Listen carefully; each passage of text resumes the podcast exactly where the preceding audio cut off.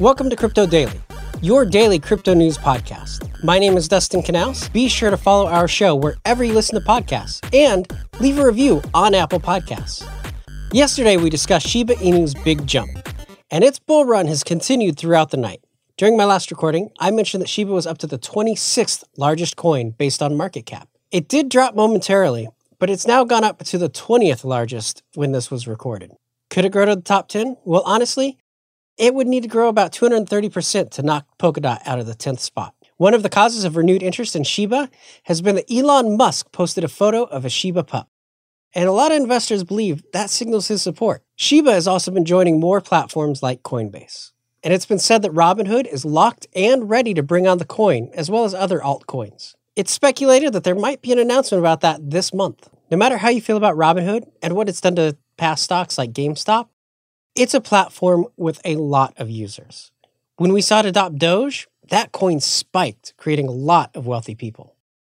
The more places you can buy the coins, the better. Another reason that Robinhood has received a lot of criticism for cryptocurrency is that it doesn't have a way to send coins. As it turns out, they're expected to change that as well. Robinhood has started allowing people to sign up for waiting list to get a crypto wallet. It's about to start a testing phase, but I'm sure it'll roll out to the general public pretty quick. Now, I did sign up for the waiting list, but I'm over 100,000 down the line. But when it does open up, I'll let you know how it goes.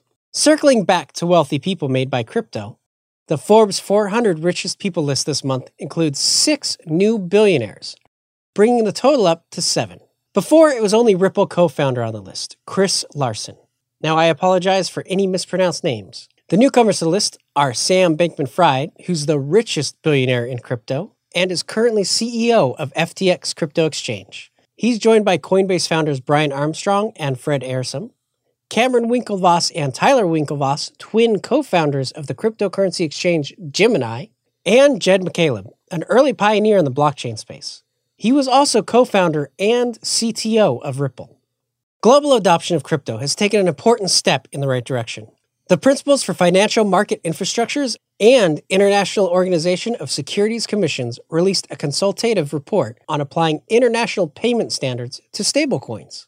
These groups were responsible for putting together international standards for payment systems after the 2008 global financial crisis. And that crisis exposed what can happen to innovation if it's not regulated. Their proposed guidance will help with the international adoption of stablecoins, which can give legitimacy to all coins and tokens. This report can also help people who want to make new stablecoins ensure that their work will be adopted by international standards of financial institutions. Now, if you're someone like me and looking for the next crypto to sit on, Forbes released an interesting article on a token that's been exploding, OMG. OMG is built on the Ethereum network and has increased 150% since September. The OMG network aims to create interoperability between different asset classes, such as fiat and cryptocurrency. Another altcoin making news is called Nano. It's being touted as an eco friendly alternative. Nano takes a new approach to the way that blockchains are made. Right now, chains like Bitcoin are built on massive chains with different computers all agreeing on the same blocks.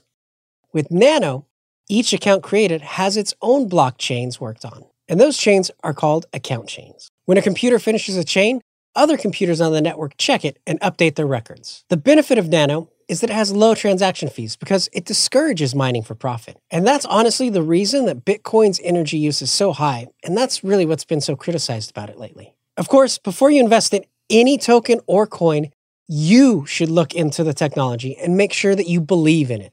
Now it's time to move on to the world of NFTs.